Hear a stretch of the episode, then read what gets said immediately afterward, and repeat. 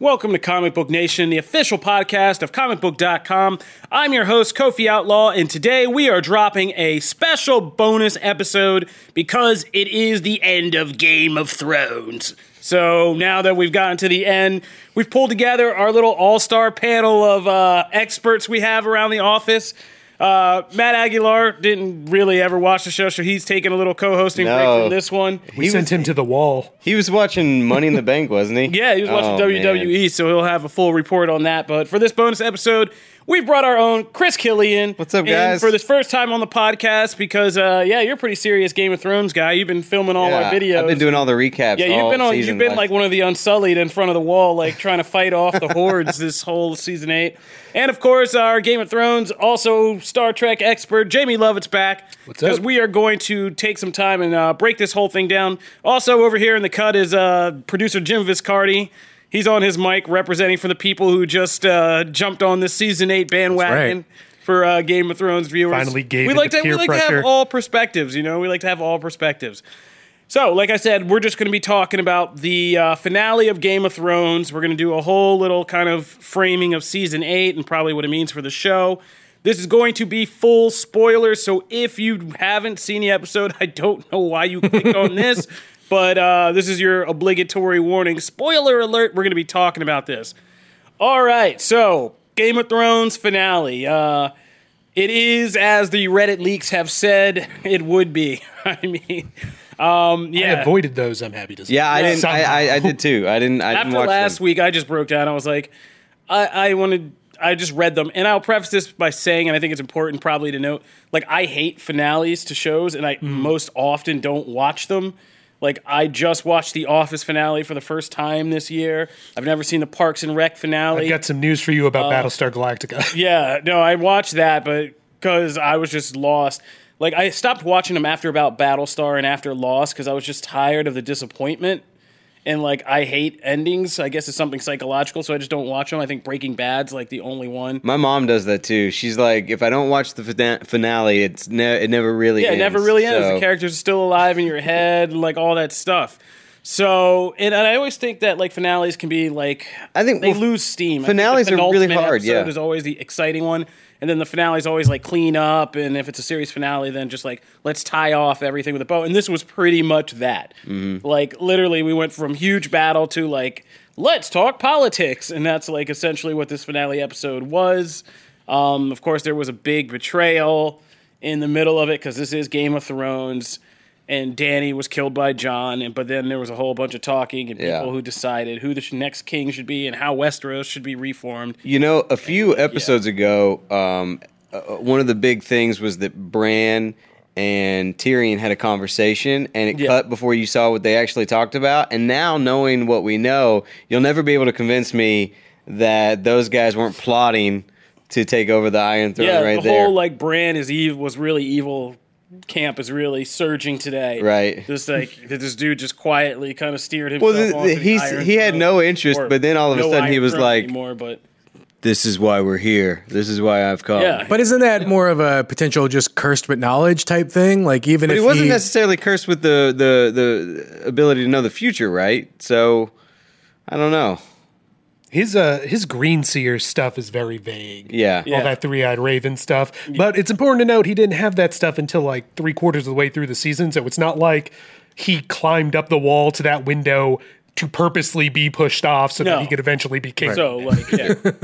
no, he. I mean, he just kind of saw it, and I mean, that's also what arguably makes him a great ruler is that he can see the past, the future, and like has this literal, literal, just huge vision of what the you know Westeros could be. So who knows? But yeah, how he got there is uh. I don't know. I feel like him and the Avengers bumped into each other in the quantum realm. Yeah. We're just like, you gonna be here? You playing God? I'm playing God. Ah! I also thought it was really interesting though how Tyrion, you know, he's kind of been he's had this like track record of making bad decisions lately, and then he throws out, "Oh well, why, how about Bran as king?" And everybody's like, "Yeah, that's that's a good idea." Yeah, I mean that's I- like let's just go through like how we feel about the episode as a whole because I'll say like as somebody who doesn't watch finales, I mean it was kind of boring and mundane. I mean, I had read it and I knew kind of what the surprises would be. I mm-hmm. didn't know Bran would end up on the throne necessarily, but I knew that somebody was going to probably take out Daenerys. I knew she wasn't going to live. Right.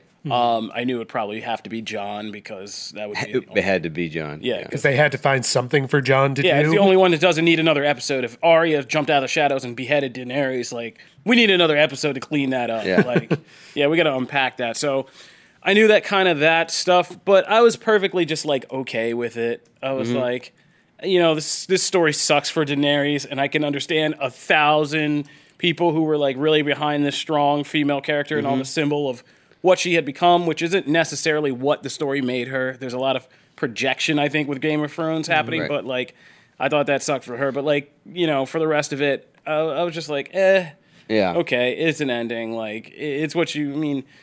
People fall into new roles, but are kind of familiar, and then things Yeah. kind of move forward. Nothing really gets Right. too It's much those- better because the scene where they're all still arguing at the end, and Bran Bronn is still the asshole, kind of like messing up things when they should just be making easy policy and stuff. But like, yeah, I mean, it was just kind of the most almost like vanilla ending with like a kind of cheap dramatic twist that you Right. yeah. probably have. At this point, it all like it all made sense where it ended up, especially considering you know where the last episode left off and everything. But none of it had much impact at this point. It was all you know. Once Daenerys is gone, everything else is natural. And there's some like interesting ideas in there, like the idea of Jon going back to the Night's Watch, especially since that's you know, Eddard Stark was supposed to go to the Night's Watch at the beginning of the episode, and then he got beheaded, or beginning of the season rather, series, whatever. You know what I'm talking Yeah. about. Uh, you know, there's some interesting like mirrors there, and there seems to be a big theme of like everything's cyclical. We're essentially back where we started, and these stories are going to be told again, and all this stuff. Uh, and that's all kind of interesting, but it there's like I said, there's no impact anymore. All the impact was in the previous episode where we burned down a city, and this is just like, yeah, okay, you made your point. Let's move on. I think the biggest problem I have with this season still is always going to be the Daenerys storyline. I'm a Dan- hashtag Daenerys did nothing wrong type person. Like, I found that interesting was that you know for having this big turn. Once you actually had that moment where when Jon confronts her and she gives her side of things, she didn't feel like a villain anymore. no, I mean, I- and that was exactly that was very validating because I literally wrote like 1,300 words, basically breaking down like this is what is going on in Daenerys' head, and she Yeah. says it almost word for word. It's like, yeah, I was playing against this lady who took human hostages Mm-hmm. and knew that if I surrendered, she was going to screw me somehow. And I was just like, no, I'm not going to be screwed. like, I'm going to do this one thing for the larger good purpose. And they had a chance to kind of get out there. I mean, I think it's interesting because we're we dancing around just like what kind of kind of almost dark political implications Yeah. this whole has. I, But did that whole About, conversation not come off as Dany trying to manipulate Jon once more? No, I think No. I think she uh, is a she was a true believer. Yeah, in that's what they say in the episode. cause. I think it's what they say in the episode. Right. What Tyrion says to him right before that is she believes this stuff because you know she was, and, and he kind of makes us the audience complicit because he says we've been cheering her on when she's been burning people Mm-hmm. alive this whole time just because it was easy to do so because we could say oh those were bad people like Yeah. she burned. It's And very- like now she just burned some people she thinks are Mm-hmm. bad or just not like on the mission for the greater good and like you know what happens when she feels like that again and like that's the whole kind of motivation which i still think is a kind of weak motivation on Yeah. jon's part because in my view like no matter what you say like i didn't think daenerys was crazy or just a clear-cut villain they just straight up murdered her That's kind of how I felt about it because after hearing her side of things, I, I was I was like, I feel like a couple of conversations could have taken place, you know, Yeah. maybe to um, reach some understanding rather than just like knife her in the chest. Yeah. it I just mean, felt to overly be fair, dramatic. before the Battle of King's Landing, she she you know they were like, hey, if they ring the bells, let's not burn the city down, and she was like, yeah, whatever, and then she just burned the cities down anyway. I think they were kind of done giving her the benefit of the doubt after that. Well, then which I especially- can see their point. especially with that whole speech that she you know that she gave at the the top of the episode where she would it mm-hmm. I mean Tyrion even said it like she's got she's not stopping Yeah, I mean, Yeah. what was She's it, going to Daario keep going. Naharis? Daario Naharis, like seasons ago before he left her was like, You are a conqueror. This is what you're going to do. She was not interested in so much. I mean, in her head, I think she thought she was breaking the wheel, but she was just building a different wheel is all it was. She was not going to mm-hmm. free people of their yoke. She was going to put them under a different one. I mean, uh, the last time I was on the podcast, I compared Game of Thrones to Watchmen. I think this episode, like, absolutely follows through on that. People are going to be unpacking same way they unpack Watchmen as something of the politics of the 80s. They will be unpacking this as something of the politics of our time. Yeah. It's got the same, you know, the dragon attack is basically the giant squid from Watchmen as stand in for, you know, a, a nuke going off. And there's practically even the moment between, you know, in Watchmen, you have Ozymandias asking uh, Dr. Manhattan if he did the right thing. And Jon does the exact same thing with Tyrion. Like, this feels wrong, he says. And that's almost like him saying, you know, this isn't how an epic fantasy is supposed to end, right? Somebody's supposed to be the big damn hero at the end, and that does not happen. And he's acknowledging, like, this did not go how any of us thought this was going to go. Yeah. And I think for me, I think that is kind of the one thing that holds this all together is the idea of how these stories and they kind of lightly emphasize it at the end. I mean, I wish it was a little bit more pronounced, but that how these stories and legends are written doesn't mean like jack crap compared to the reality of like mm-hmm. Mm-hmm. how this all gotten figured out. And I think that's an interesting point to be made both about kind of just how history is written and general, but also in setting up this idea of this prequel series, which I'm now more and more excited mm-hmm. about because I hope, like I keep saying, it's set like near the age of he- at the end of the age of heroes when like the long night is about to start, which is kind of like when we get like Bran. Arguably, we don't know for sure, but like Bran the Builder. Builder, mm-hmm. and then like not first when the Night King first comes into you know play, and then has to retreat and all that, and but all this darkness that falls, and I I hope we get in there and we learn that just like everything that framed Game of Thrones that we thought we knew was just like totally wrong. That would be perfect. Yeah. Not even if it's necessarily wrong, just that like what deconstructions like Game of Thrones do is they put all that stuff that gets like cut out of the fantastical versions, they put that front and center. Like Lord of the Rings, they have like, you know, the battle at Helm's Deep and stuff, but as epic as that is both in the books and in the movies, it's relatively bloodless. What we got at King's Landing is something more akin to what like a quote unquote realistic version of a dragging burning a city would be like. And that's what they do. And I think that's part of the kind of uh, almost the meta narrative of it is like the people in Westeros have their own legends about Bran the building builder and Aegon and all this stuff.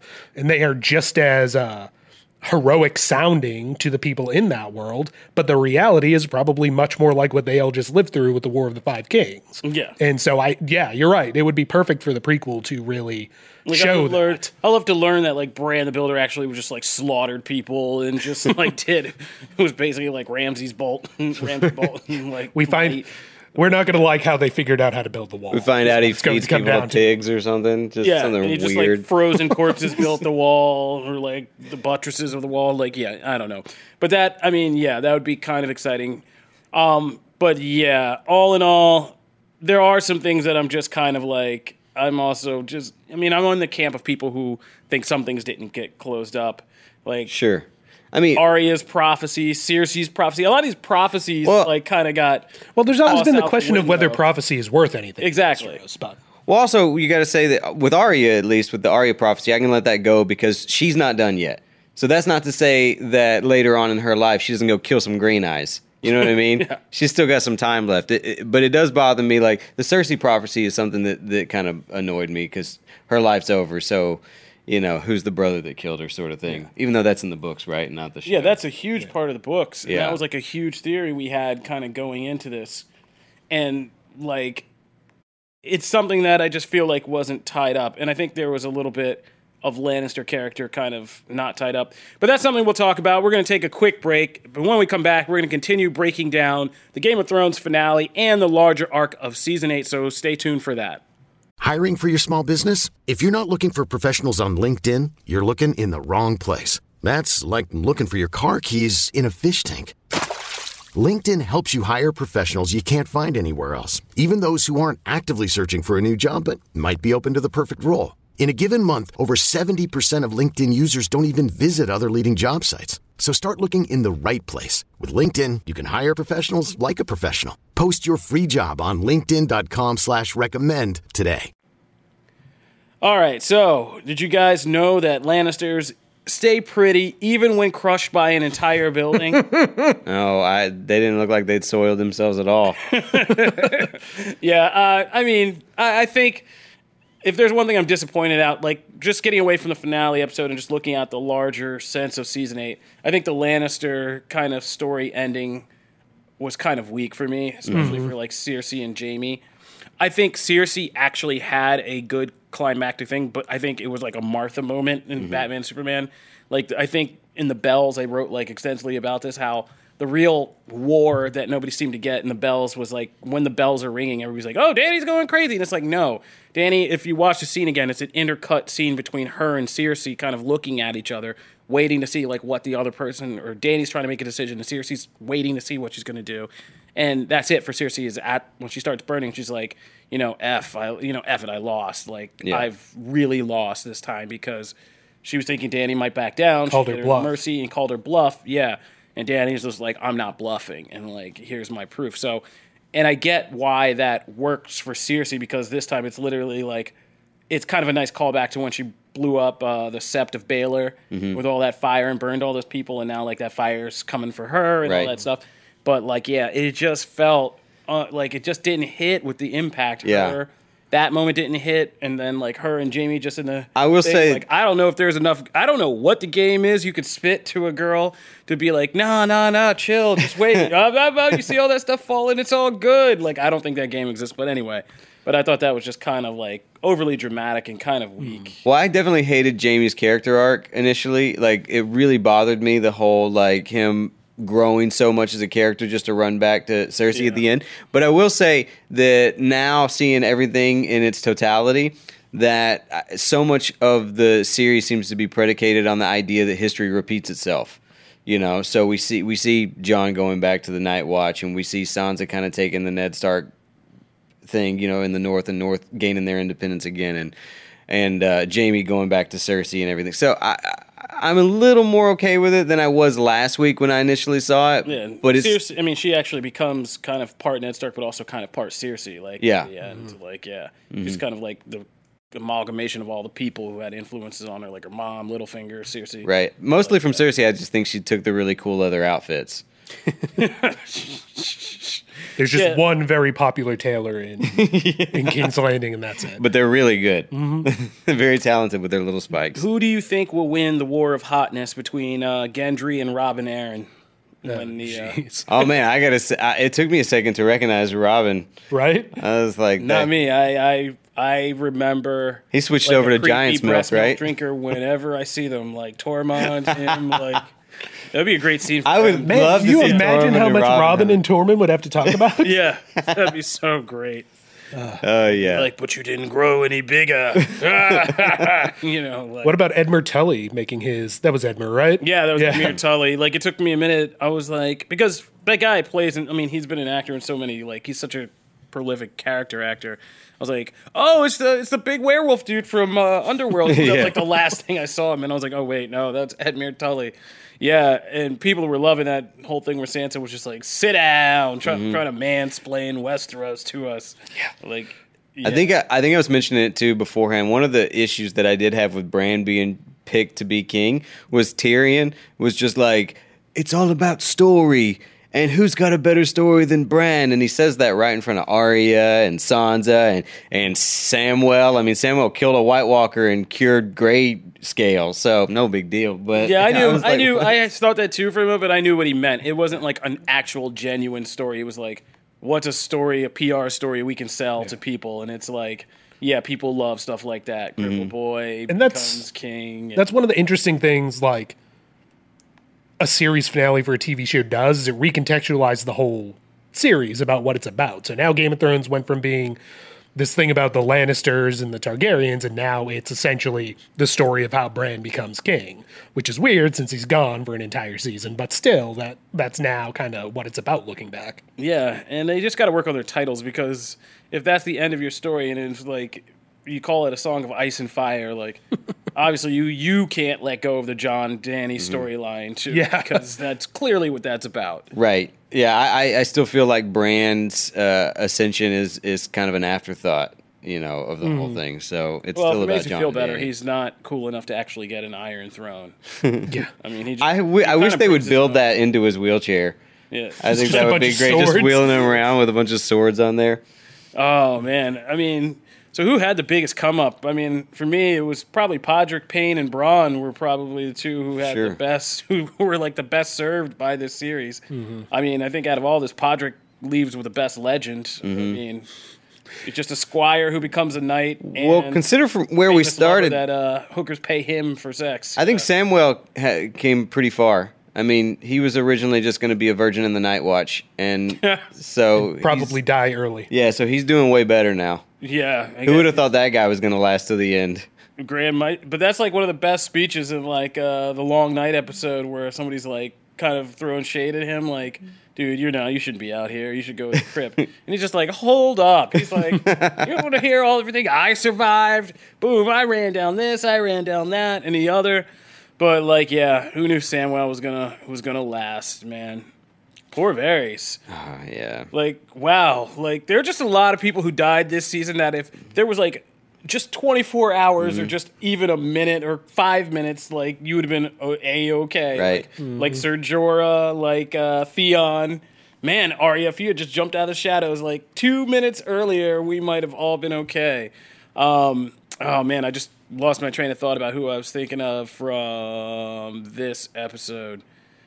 Oh, man, move on. I just lost my train of thought. Oh, that's okay. It happens to me all the time. I just want to say we were talking about this earlier. Do you think this season would have ended up better if they had just let Jon kill the Night King and had like Arya pop up and kill Cersei instead of Jon? Because one of my big problems with mean the season Dany? is Dany. Sorry, Yeah. Dany.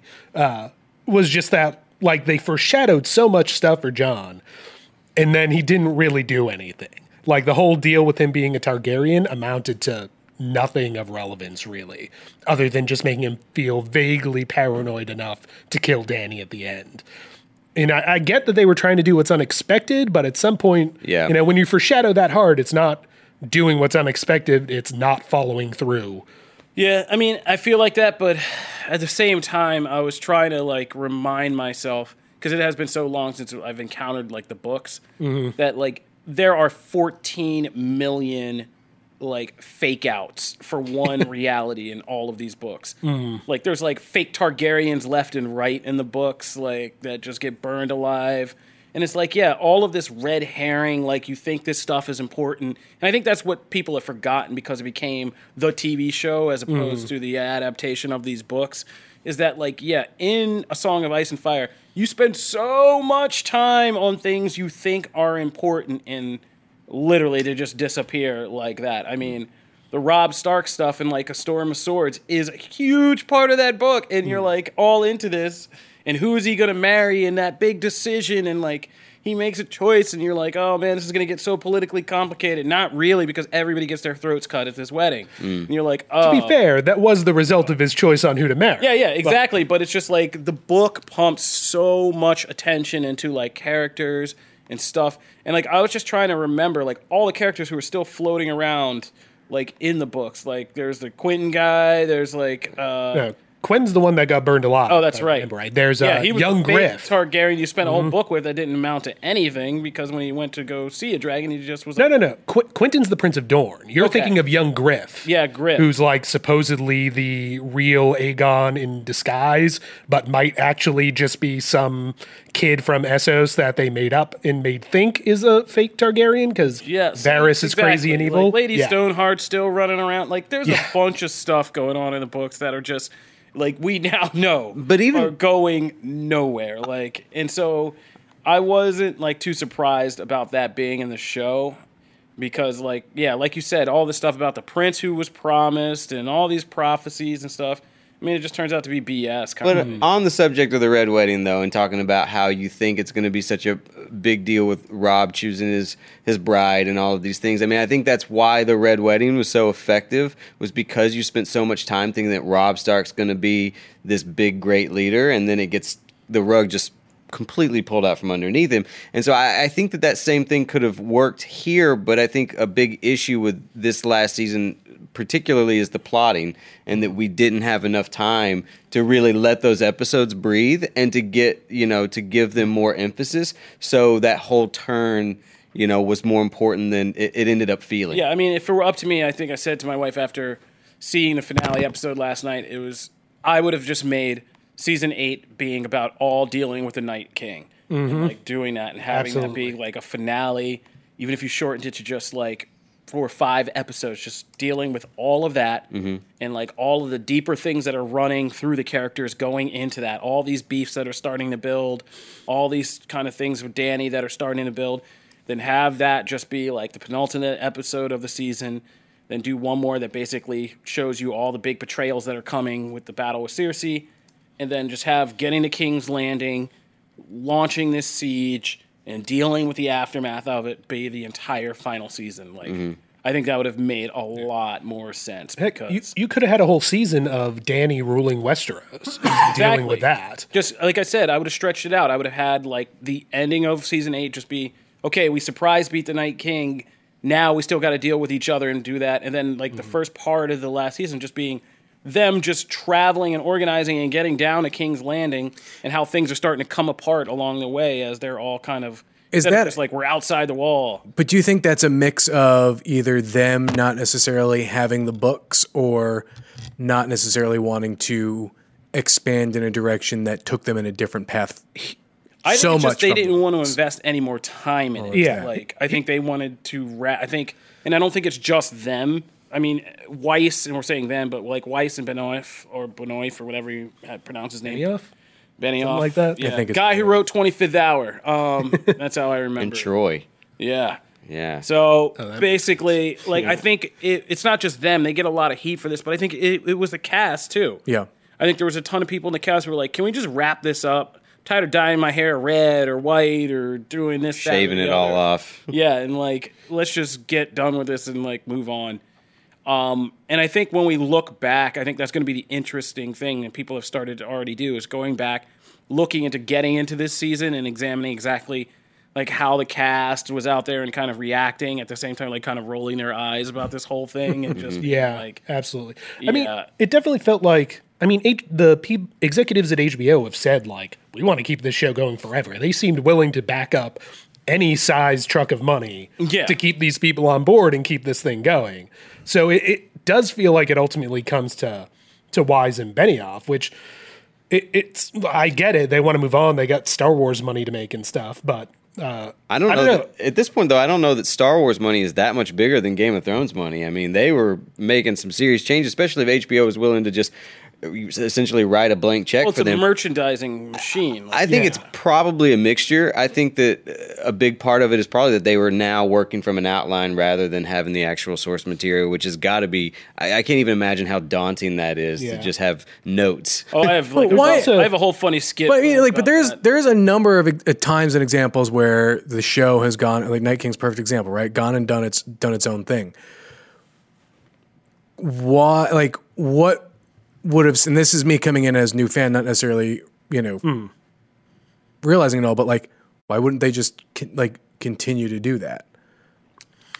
Like, would it have been would it have been that bad or that I- I- wrong? we don't. or- I mean, we basically they probably did. Like I'm, I make a joke like I want to write a skit about them trying to go to George R. R. Martin, being like, George, can you just tell us how this last season ends? And he's like, Here's 60 pages about the feasts that are served before and after the Battle of Winterfell. And they're like, uh, dude.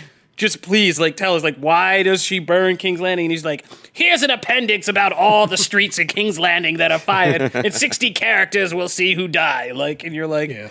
okay, man, like whatever, like just give us the bullet points. And it's just like, I, I don't know, like I think they just loosely went with the loose ending. I think the books are gonna. I mean, the And- books have to be something. And who knows? There's so much.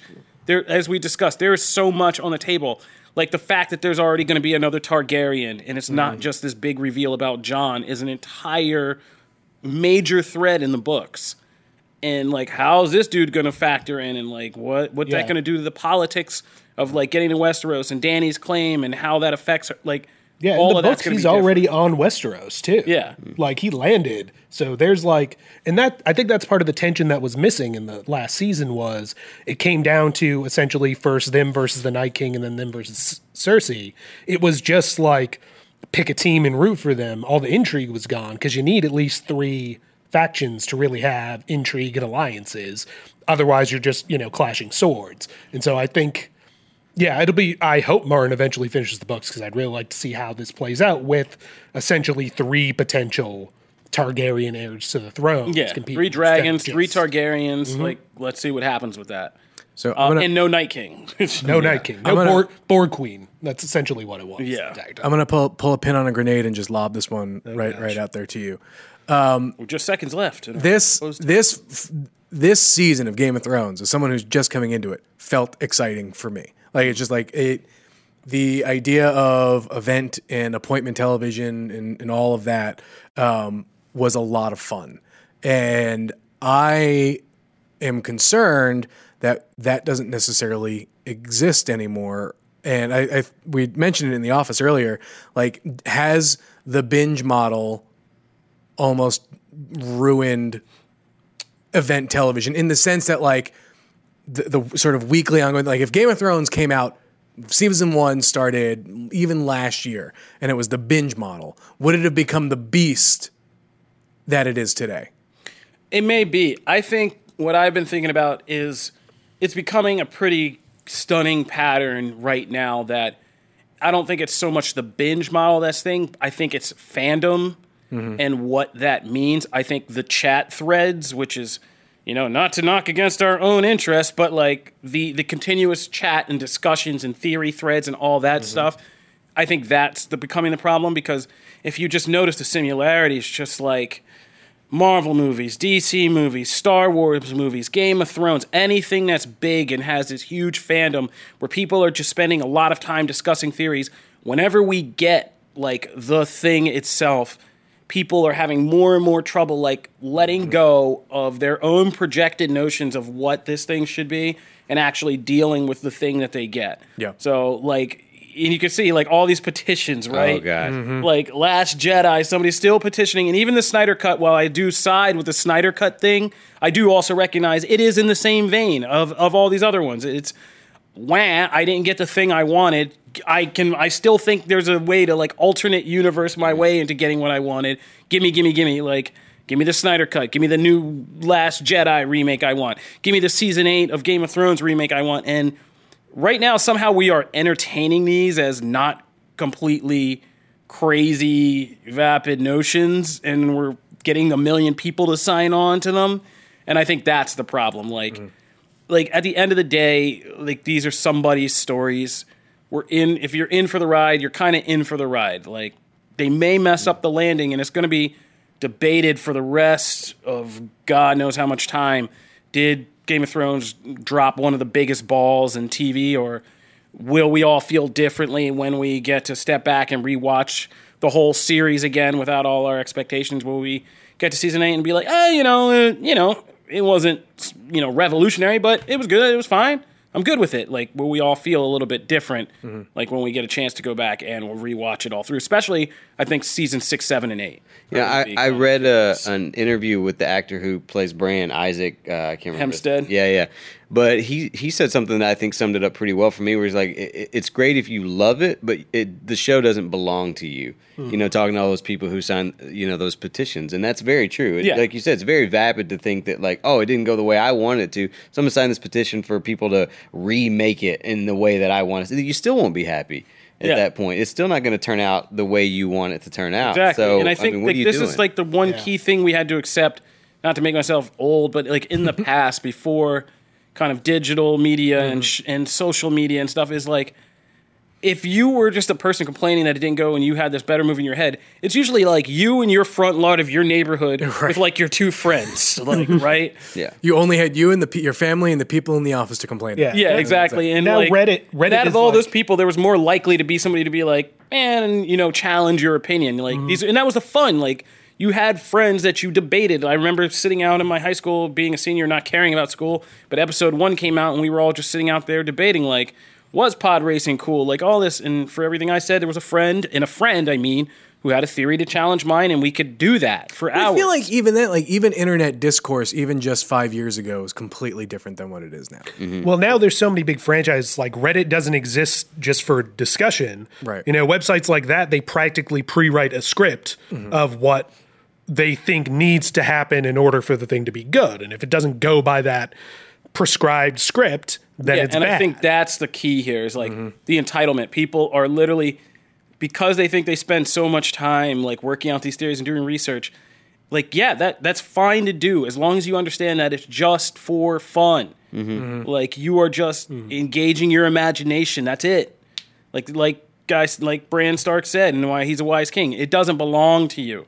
This is somebody else's creation, their story that they're pumping a lot of work in. Mm-hmm. And this whole, I mean, the whole let's just remake it thing is just crazy in and of itself. It speaks to the ignorance of what a production like this takes. Well, you have to And understand how hard it is to get it even remotely right to Yeah. do mm-hmm. something like that. Like, yeah. You just have to understand though also the kind of people that this is coming from. Like I've watched so many videos on YouTube that I hated or was bored by. I've never stopped to make a negative comment. You know, I'm not that kind of person that would just stop what I'm doing and just let people know how much I hate this. and I think there's a lot of that mentality in those petitions that's like I need my voice to be heard. I need people to know how unhappy I am with this and I'm like, "Well, just don't watch it anymore. If you don't like it, go watch something else." Or just go Quit to a chat thread and with other people, find a Reddit thread of I Game of Thrones season eight sucked and just go nuts, but just don't think somebody's gonna remake it for Yeah, you. right. Yeah. Like just just let's all understand where the border is. If Game of Thrones sucks and we get to or if Game of Thrones is great until the ending and it sucks, that's just what it is. It's a TV show that was great, had a crappy ending, and that's how we all just gotta refer to it and deal with it. We can't go back in time and magically like make it the fully complete experience you want. I mean, I don't even understand what the end game of that would be. Yeah, well, you could just go back and pull a Kofi and just watch the whole series except for the finale again. I mean, yeah. You'll feel a lot better, or not even, or maybe just watch up until Arya Stark drops that dagger and cuts the Night King, and then just be like, That was and it. then it all ended well. I mean, Like, yeah. it's even beyond this. I mean, this is it's getting slightly off topic, but look at the response to the the supposedly Robert Pattinson getting cast as Batman. Nobody has seen him do Yeah, I anything mean, as Batman, Right. and there are I wasn't trying to go down this that. hole Yeah, because we got to wrap up this bonus that's a whole episode, but like thing. that's just another thing. Yeah, I mean that's where we're going. Hmm. Like things are just announced. We don't see anything, Yeah. And we're already into a petition to change. We've it's we've always been that way though. I mean, I remember I'm old enough. I don't want to date myself, but I remember when people were all fired up about Michael Keaton. They Yes. were like, "Mr. Uh-huh. Mom can't be Batman." But we uh-huh. were fired up about it, and that's okay. I'm not telling people not to have. There's one thing marriage has taught me. I'm not telling people not to have emotions. yeah, I'm just saying you have to process that those emotions in in a reasonably sane way. yeah. You can't go outside and try to kidnap Michael Keaton and hold him in a basement until Batman begins production Oh, man. just to keep like this thing from happening. That's a that's a movie script that we all need to sit down and Yeah, write. exactly. A famous celebrity gets cast as a superhero, and so a fan kidnaps him Exactly. to keep it from happening. And that's like, but I feel like this isn't even, we're going off the movie page and soon to be real life. Like, somebody get extra security around Robert Pattinson because, like, this is what it is. And so, mm-hmm. like, yeah. So that's where we'll end. Like, please go on. Okay, let's just wrap this up. That'll wrap up our Game of Thrones discussion. If you have feelings about the finale, we'd love to discuss them with you and hear what you think because we're going to be writing all kinds of reaction pieces and what you think actually does matter to what we do. So come on the hashtag Comic Book Nation and let us know what you think. Opening in the floodgates. If you want to, if you like this episode and you want to subscribe and listen regularly, we put up new episodes every Wednesday and Friday on comicbook.com. You can subscribe to an RSS feed there, or subscribe on uh, iTunes, Spotify, Stitcher, iHeartRadio, Google Playlists, Google Podcast, or you can say to any Alexa device, "Play Comic Book Nation podcast," and it will do so for you. You can also find me at Kofi Outlaw. At Chris Killian. At Jamie Lovett. At Jim Viscardi. And if you have any positive reviews for the show to leave, we read them. And if we read them on air, we send you some comic book swag. So be sure to do that.